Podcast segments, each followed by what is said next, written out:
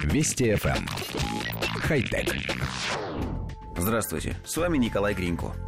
В последнее время мы все чаще говорим о мелких бытовых изобретениях. Это вовсе не означает, что в сфере высоких технологий перестали совершать большие прорывы. Просто, как говорил классик, ничто человеческое нам не чуждо.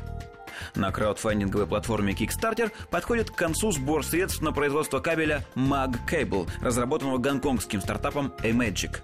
Кабель, предлагаемый в разных версиях для разных устройств, призван упростить и ускорить процесс зарядки путем подключения к гнезду устройства небольшого магнитного адаптера. К этому адаптеру владелец устройства подключает магнитный конец кабеля. Процесс подключения крайне прост и занимает всего несколько мгновений, в отличие от привычной процедуры.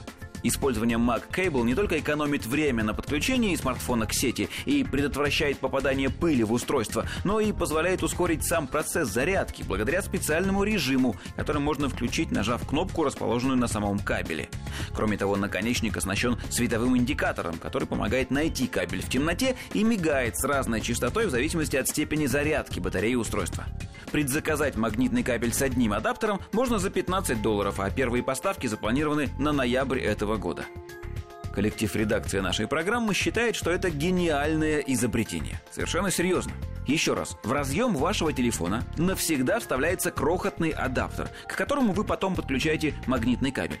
Подключение занимает не несколько мгновений, как пишут, а одно, ровно одно мгновение.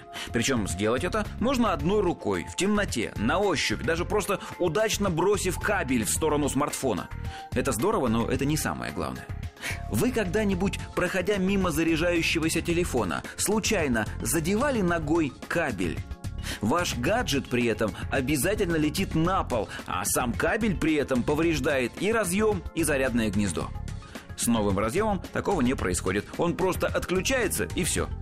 Зануды утверждают, что магнитная система уже давно используется в ноутбуках Apple. И они, конечно, правы. Хотя... Вести FM. Эм. Хай-тек.